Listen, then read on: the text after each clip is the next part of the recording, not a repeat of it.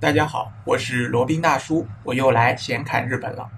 呃，今天呢看到一个有趣的新闻啊，因为日本最近不是禁止中韩游客入境嘛，暂时终止了中韩游客的日本签证的效力啊，导致了日本国内的观光客暴减。文化旅游名城奈良呢也一样啊，几乎就没有观光客造访了。于是呢，奈良公园的小鹿们呢都造反了，纷纷就跑上奈良街头闲逛啊，将能够啃食的一切东西呢都给啃了一遍，包括像是绿地呀。灌木啊，甚至居民门前的盆栽呢，都没放过。人们印象当中可爱慵懒的奈良小鹿呢，摇身一变变成了蝗虫过境了啊！这个反差萌呢，也是挺有趣的。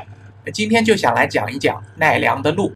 去奈良喂过小鹿的小伙伴呢，肯定很多。那你知不知道奈良为什么有这么多鹿呢？这些鹿到底是野生的，还是有人养的？那奈良的鹿，它真的会敬礼吗？真的是这么有礼貌？真的就会敬礼吗？那别着急啊，来听一听罗宾大叔来扒一扒。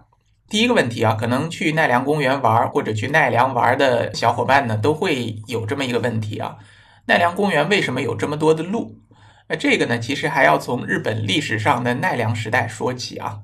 当时呢是公元七百一十年。当时的元明天皇呢，就将都城从京都迁到了平城京，也就是奈良。日本当时的掌权者呢，不是天皇，而是藤原家族。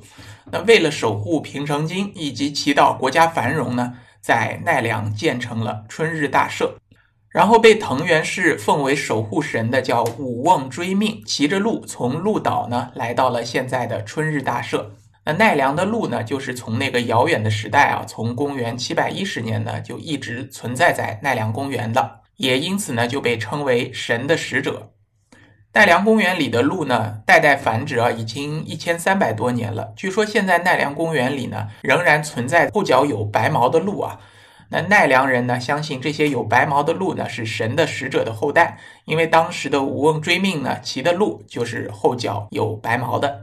那据说呢，看见过这些后脚带白毛的鹿呢，就能获得幸福和幸运啊。虽然是这么说啊，但是其实也真的没人见过有这么种鹿。那第二个问题呢，奈良公园里到底有多少鹿啊？我们去过都知道，那里面真的是很多很多的鹿，有的跪卧着，有的趴着在睡觉，有的找人要鹿饼吃，有的在跑来跑去打斗啊追逐。那根据二零一九年七月份的数据呢，整个奈良公园里一共有一千三百八十八头鹿生活着。那其中呢，有三百五十七头公鹿，母鹿呢有七百五十六头，小鹿呢有二百七十五头啊。好像母鹿的数量特别多啊，是公鹿的两倍以上啊。看来呢，作为一只奈良的公鹿呢，是非常幸福的一种生活啊。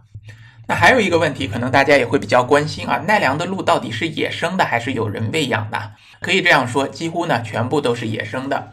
在当地呢，虽然有奈良的保护协会，也有这个鹿苑啊，在春日大社里面也有鹿苑，就是收容鹿的一个场所。那主要呢是照顾那些因为车祸或者其他原因受伤或者残疾的不方便的鹿，或者那种怀孕即将生产的母鹿啊，这些呢是圈养，让他们在这个鹿苑当中生活的。其他的鹿呢都是自由自在的野生的鹿，都是野惯了的那种。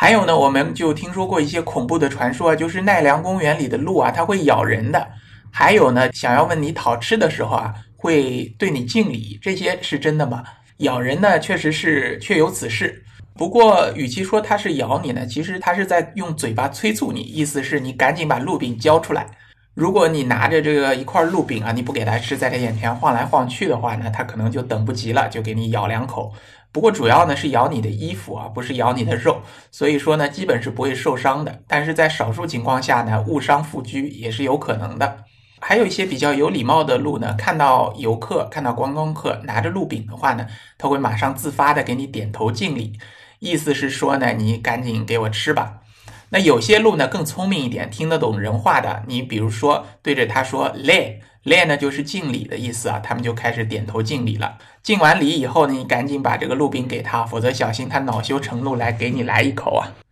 呃鹿饼呢，就是给鹿专门吃的那种饼干一样的东西，在奈良公园内呢，有各种摊位都可以卖的，你可以买到以后给它吃。呃，那这个鹿饼到底是用什么制成的呢？那除了吃鹿饼以外，这些鹿还会吃其他的食物吗？鹿饼呢，它主要就是在奈良公园里卖的嘛，主要是由一个生产商叫武田俊南商店生产的，主要的成分呢就是不含糖、不含油的米糠和小麦粉作为主材料做成的鹿特别喜欢吃的这种薄脆饼干啊。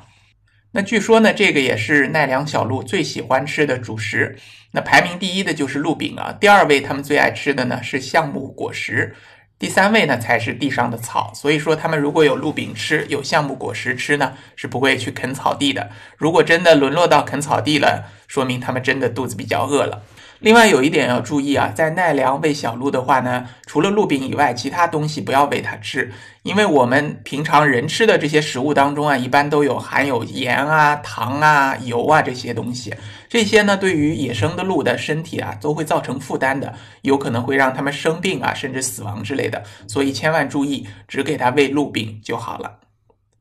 哎，有的小伙伴可能观察力比较强啊，就是他会看到啊，那些鹿只会去催促游客去问他们要鹿饼，他却不会去直接找那个卖鹿饼的摊位去要鹿饼吃，这是为什么？那当然是因为他们比较聪明了，因为这些摊贩呢，他们是卖鹿饼的，他们肯定不会免费把这些鹿饼分发给这些小鹿吃啊。他们如果真的去抢的话，肯定会被打的。所以说呢，他们也养成了习惯，只会围观盯着你去买鹿饼，买完以后马上围上来问你要。不过在那种游客旺季的时候，你也不用太担心啊，因为喂他们的人实在太多了。有的小鹿呢吃的非常饱，非常饱。有时候你把这个鹿饼放到它嘴边，它都懒得去咬一口。所以说不用太担心，只要人够多的话呢，你不会被这些小鹿咬啊、攻击啊什么的。你反正拿到鹿饼以后，悠闲的给他们吃就行了。或者呢，我给一个建议，你在山下呢不用喂那些鹿，因为基本上都已经吃饱了。你往那个弱草山上爬一段路。爬到半山腰或者山顶那边的鹿呢，可能吃鹿饼吃的比较少，它们呢也会比较热情一点，把鹿饼给它们吃会比较好。那据说呢，因为奈良公园里面有很多鹿啊，它们也会啃食草坪，所以说呢，等于是免费为奈良公园省下了很多的草地修剪费用啊。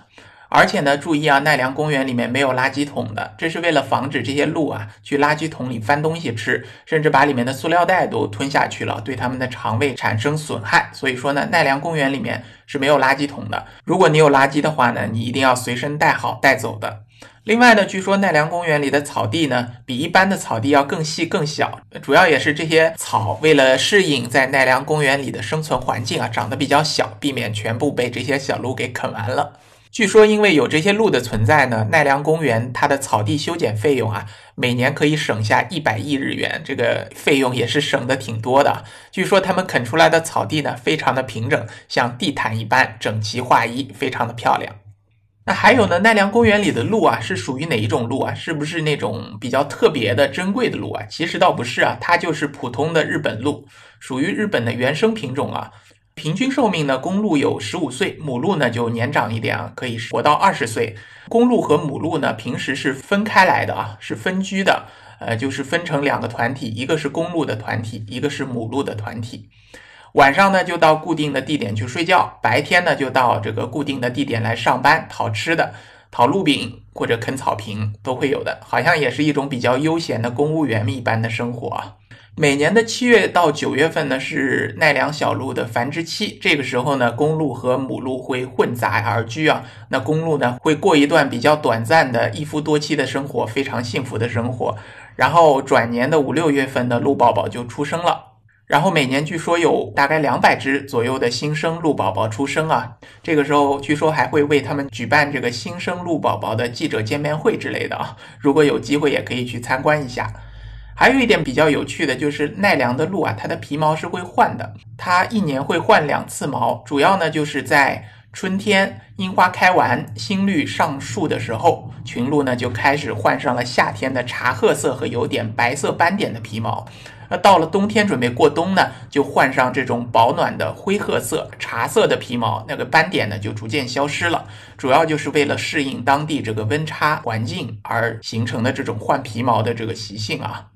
还有一点要注意啊，奈良的小鹿在当地的地位是非常非常高的。在古代呢，作为神之使者的奈良的鹿呢，一直是被周全保护的。据说呢，在古代的时候，要是哪家居民门口要是有死了一头鹿呢，这个是杀头的大事儿啊。所以据说奈良人民都非常早起，因为早上起来他第一件事情啊就要开门确认一下自家门口有没有死鹿，如果有的话呢，就要赶紧趁周围没有人把这头死鹿拖到邻居家门口，这样的话呢就是祸水东引啊。那这家邻居家如果起床以后发现这头死鹿呢，再把这个死鹿拖到其他另一家没有早起的人家门口，那谁要是最晚起床发现这个鹿在自家门口呢，就要倒大霉了。那现在奈良的鹿它的地位也是一点都不低的，如果它在街头走路闲逛，那你这个车辆呢是千万不能撞它或者碰它的，如果是碰到撞到呢，都会被罚款的。那在奈良当地，如果是要考驾照的话，一定他是会反复跟你强调啊，千万要保护小鹿的安全，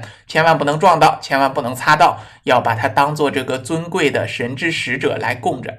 因为奈良有这些小鹿嘛，每年都还会有很多的这个围绕鹿的一些活动啊。那有一个活动呢，叫做丢掷鹿饼大会。什么意思呢？就是在每年的大约三月底或者四月底的时候呢，在若草山下都会举行这个丢鹿饼大会。大家只要交三百日元的报名费呢，就可以去参加了。然后拿着一个比较大的鹿饼啊，然后去扔，扔的最远的这个冠军呢，可以获得鹿角一对作为奖品。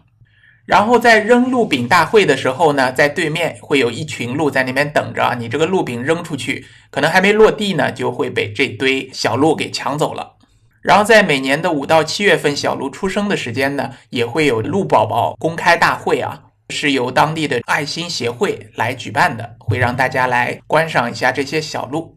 然后在每年的冬天和夏天，也有一个时间的早上，会有一个换鹿聚集大会，就是把鹿群集结起来啊，会有一个奈良的鹿之爱护协会的一个工作人员啊，吹响一个集结号，通常呢是贝多芬第六交响曲《田园》。在奈良公园里的小鹿，如果听到这个集结号呢，就会从各地飞奔而来啊！因为听到这个集结号呢，就意味着有好吃的东西了，然后就吃工作人员扔下来的鹿饼和橡木果实，然后他们吃完以后呢，嘴一抹，又向周围的这个观光客要鹿饼去了，所以也是很壮观、很好玩的一个聚会活动吧。然后还有一个祭典活动呢，就是切鹿角活动。大家知道，是公鹿呢是会有鹿角的，母鹿的话呢，一般都是鹿茸啊，不会太长的那种。那为了防止他们这种公鹿的鹿角撞到游客、撞到行人，造成伤害事故呢，每年也会给他们锯鹿角啊。虽然说这个鹿角锯下来鹿是不会疼的，但是这个呢是他们争斗求偶的一个工具啊。公鹿当然是不太情愿会被割鹿角的，所以说每次被割鹿角呢都会拼命的挣扎反抗。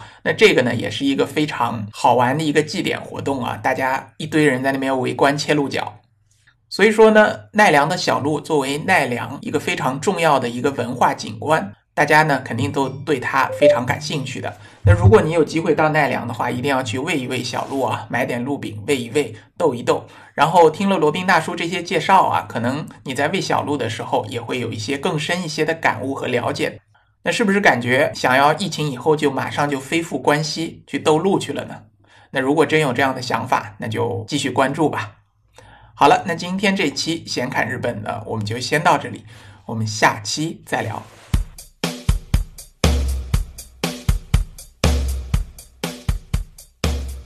大家好，罗宾大叔可以提供如下的收费服务，包括赴美生子咨询、赴美生子签证代办、美国十年旅游签代办、附加生子咨询、加拿大十年旅游签代办，还有日本投资购房咨询、自住、出租皆可，海外资产配置的上佳选择，以及日本自由行私人定制服务。另外呢，还有瓦努阿图绿卡移民代理服务。足不出户可以办理瓦努阿图的绿卡，度假休闲、养老、商务出行皆可满足，也可以办理瓦努阿图入籍，也就是拿护照的移民代理服务，身份规划、海外资产配置、全球免税身份、免签全球一百三十多个国家的待遇。您也可以添加罗宾大叔的微信：八二七四七九七零，八二七四七九七零，向罗宾大叔本尊咨询详情。添加时，请主动告知获知渠道和所需咨询的内容。谢谢大家。